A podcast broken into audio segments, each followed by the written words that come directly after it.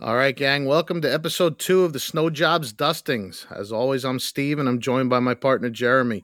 We have Michael Santolucito from Outdoor Pride in New Hampshire back with us today, and he's going to give you part two of his topic, which is asking the right questions to gather the proper information needed for your RFP before you prepare your bid.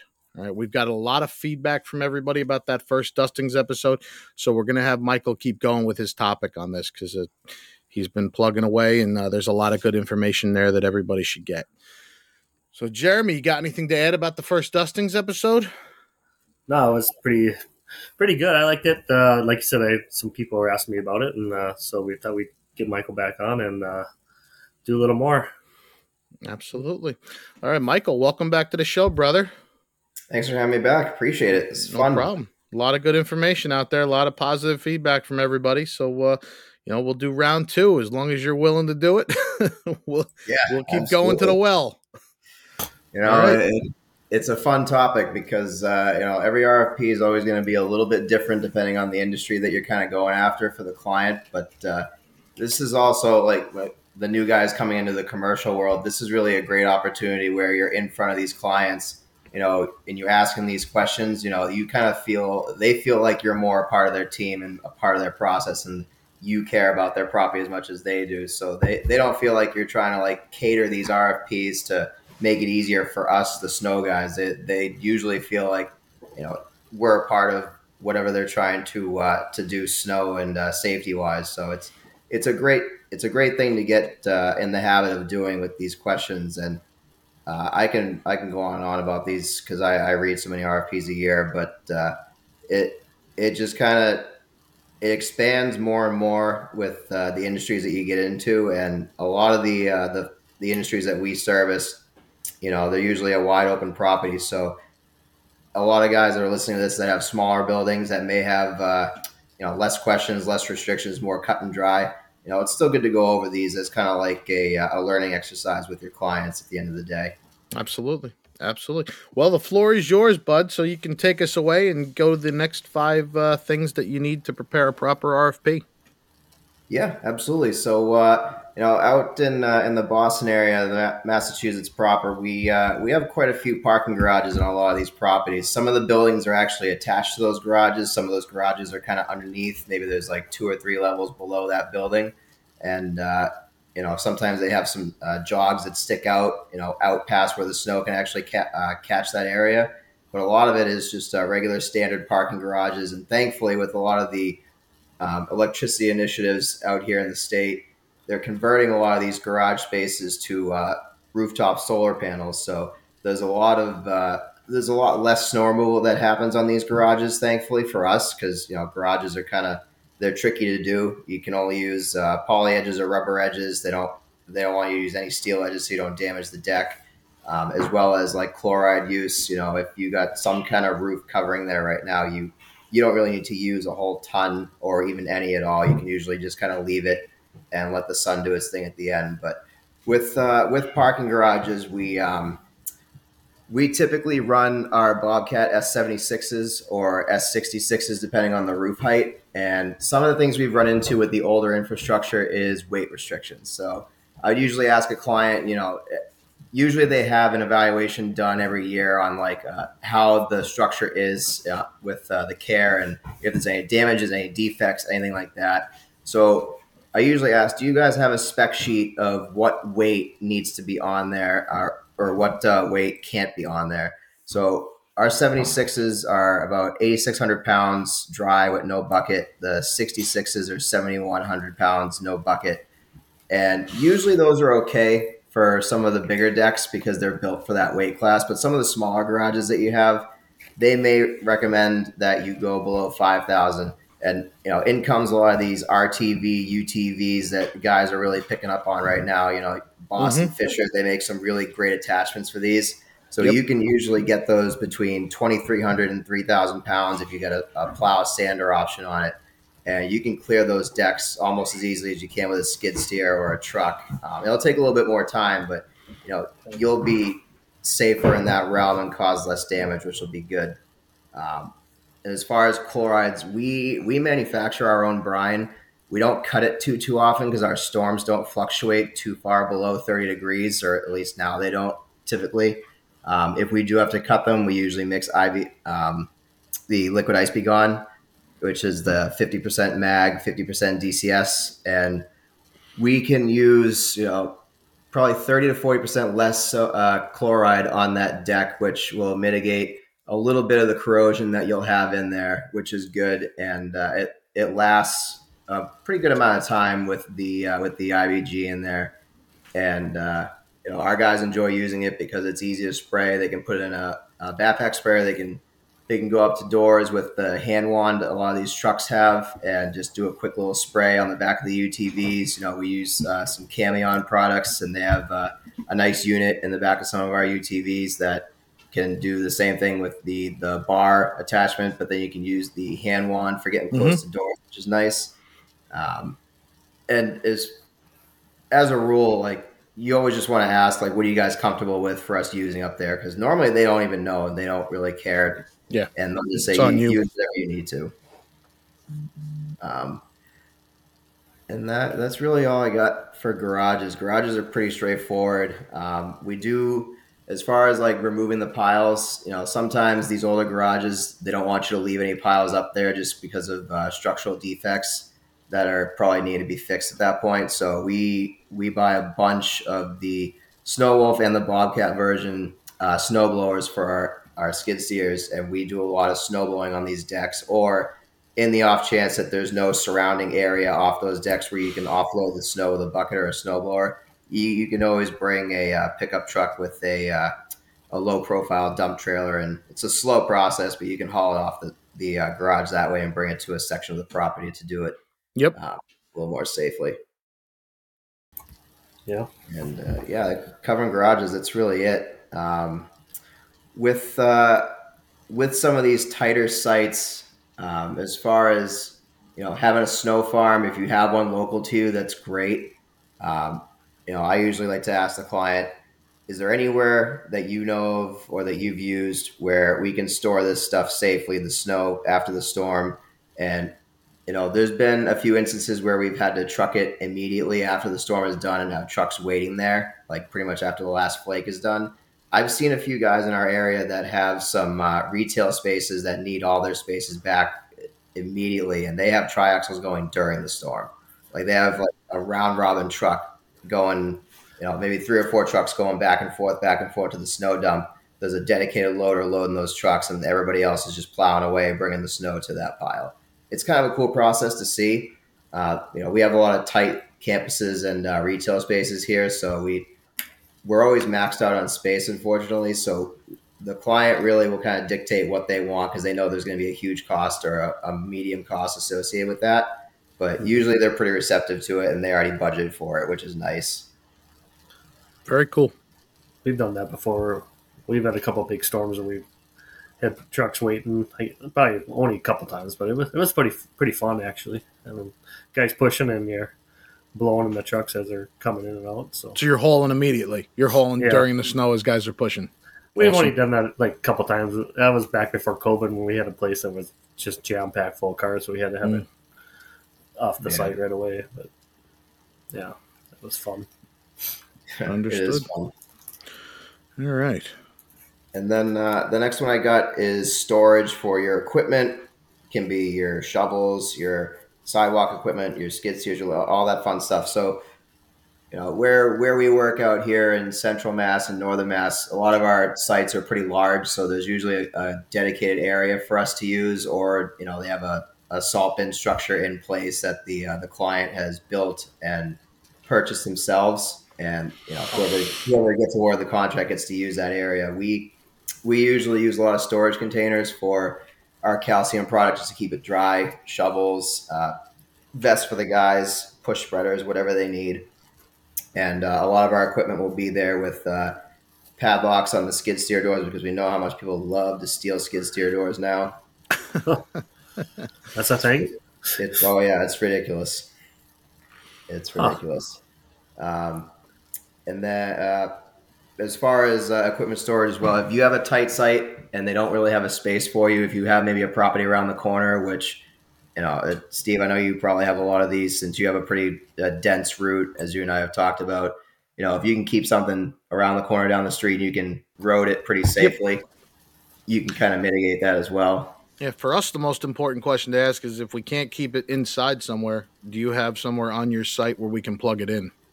You know, keep the uh, we put a trickle charger on the batteries, and we'll put a uh, you know basically a tender on the batteries, and we'll plug in the block heater when it gets cold, and that's a big plus to uh, to not have to go jumpstart machines with, especially with all these computers. We've had it happen where the voltage drops too low when it starts, and now you're gonna have uh, Cat or Case or whoever come out and reset all these codes that popped.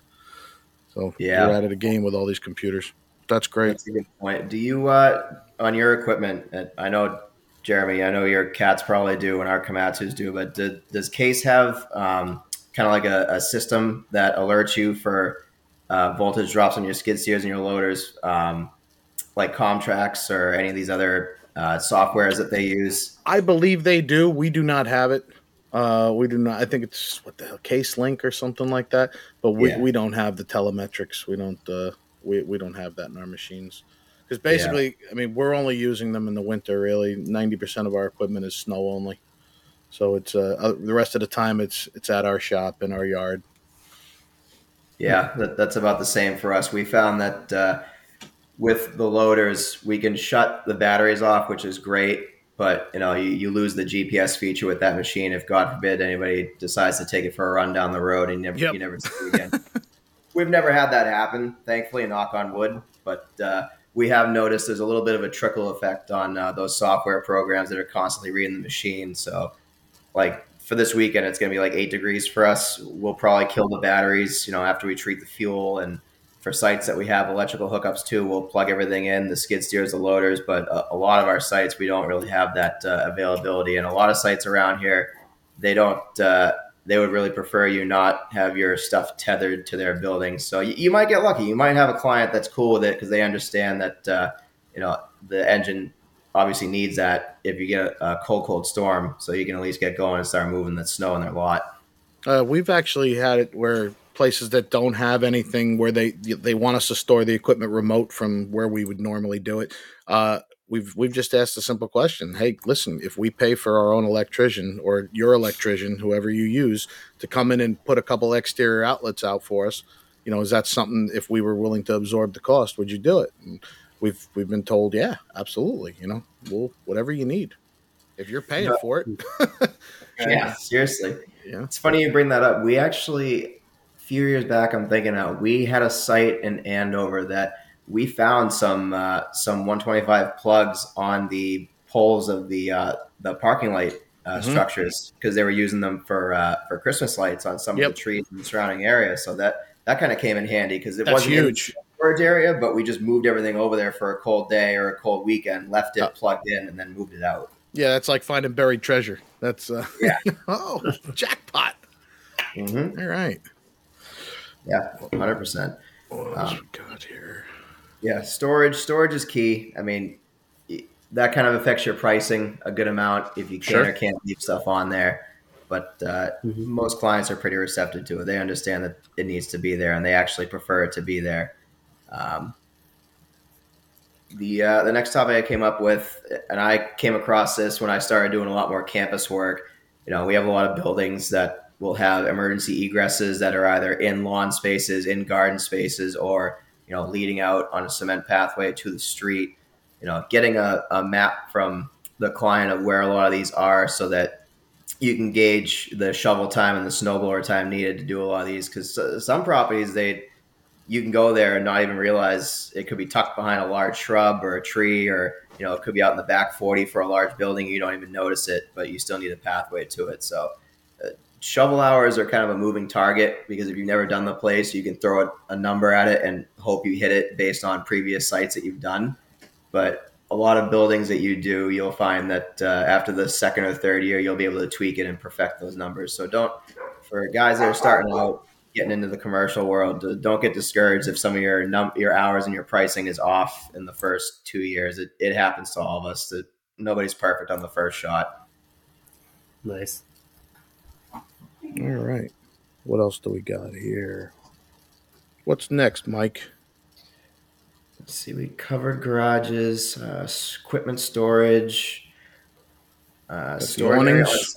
for awning. Yeah, awnings is a big one. So we did uh, a few retail spaces that had some awnings that had to get taken care of. I actually had a few uh, charter schools that I kind of had adjacent to some campuses I was doing, and they required us to do the awnings, but they didn't didn't specify it in the RFP, which was a little a little annoying. But I get it. Like it, it's a multi-use building that they weren't really expecting to uh, have a school enter into. So when they did the um, when they did the awnings, you know, they just asked us like, "Hey, can you just bill us, you know, whatever the hourly is for us to have you guys clear this after the storm?"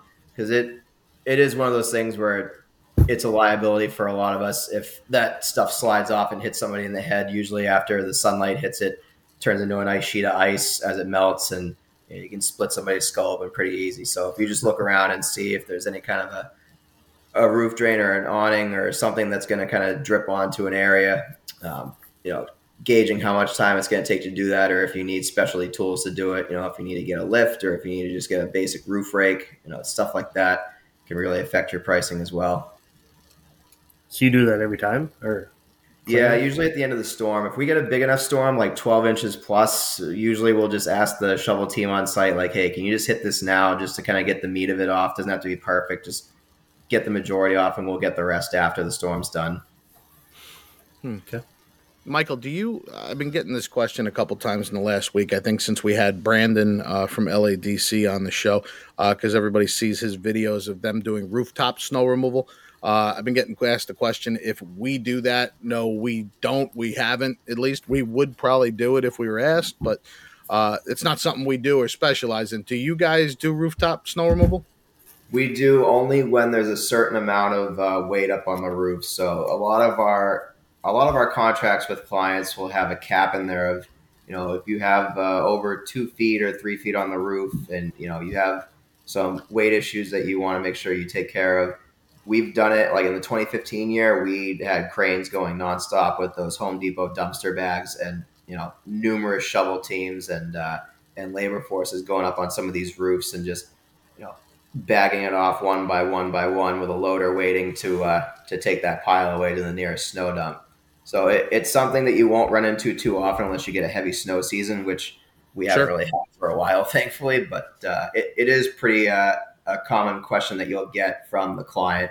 You know, if you guys do it, and it's not it's not a super scary thing to get into. I mean, obviously you want to check with your insurance to make sure that your binder will cover that stuff. Um, you know, as long as you get a good connection to a crane company and uh, some labor force, or even if you know like a, a roofing company in the area that may be laid off at that time, you know, usually those guys are uh, more able to get some hours for their employees, so they're they're going to go up there because they know what you know rubber roofing, the damage it can cause going up there. I, I always like to go after roofing guys because they know how to safely Absolutely. move off roofs. Yeah. Absolutely. Have you seen these guys uh, get plowed Alaska? They have a conveyor belt system that they use. They got like walk behind snow blowers up there. They blow the snow into a deflector that puts it onto the conveyor. Conveyor carries it right off the roof. got Nope. motors down below. Pretty Definitely cool. Look at that. Yeah, I said that's genius, guys. That's uh, we definitely got to get those guys on at some point. They're thinking outside the box. Oh yeah, hundred percent. It it's probably like uh, just the basic conveyor they use to bring like stone into a basement Yes. when Yeah, that's their it. Like six or seven sections of that conveyor, and it just goes right off the roof. And they got they build like some kind of uh, deflector, and they just snow blow uh, right into the deflector, puts it right on the conveyor, and you know Yeah. they're said they're tweaking it little by You little. just uh, don't tell someone about what you're using it for, and you're fine. there you go. Uh, all right, I think we got it, Mike. I Yeah, I appreciate it. You, another uh, another great one. I, I we appreciate you coming on and uh, and doing that. And like I said, we're gonna have to continue along this line because I think everything you're saying is very important information for guys to have. You know, going into preparing a bid, and then maybe you can even take us down uh, preparing a bid, what to look for and stuff. yeah, no, I'd love to. And you know, it, it gets interesting because you kind of you have the reins at that point. The ball's in your court, so you're you're educating the client on what they need versus what you know they're used to getting, which is always kind of fun. It's it's an educational thing for them and it kind of shows them that you know you really are the snow professional at the end of the day. You're you're the one that they can trust with this stuff. Hundred percent. Jeremy, got anything else? Oh, it's uh, Mike did a good job there. Yeah, he he knows what he's doing. That's for sure. Absolutely, absolutely, Mike. Always a pleasure, and uh, we'll we'll talk to you again very soon. Thanks, guys. I appreciate. All right, guys. That's it for uh, episode two of the Dustings. We'll see you next week. Keep pushing.